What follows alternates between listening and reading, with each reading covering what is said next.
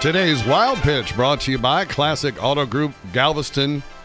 And it's another appearance by the medical miracle known as Bartolo Colon.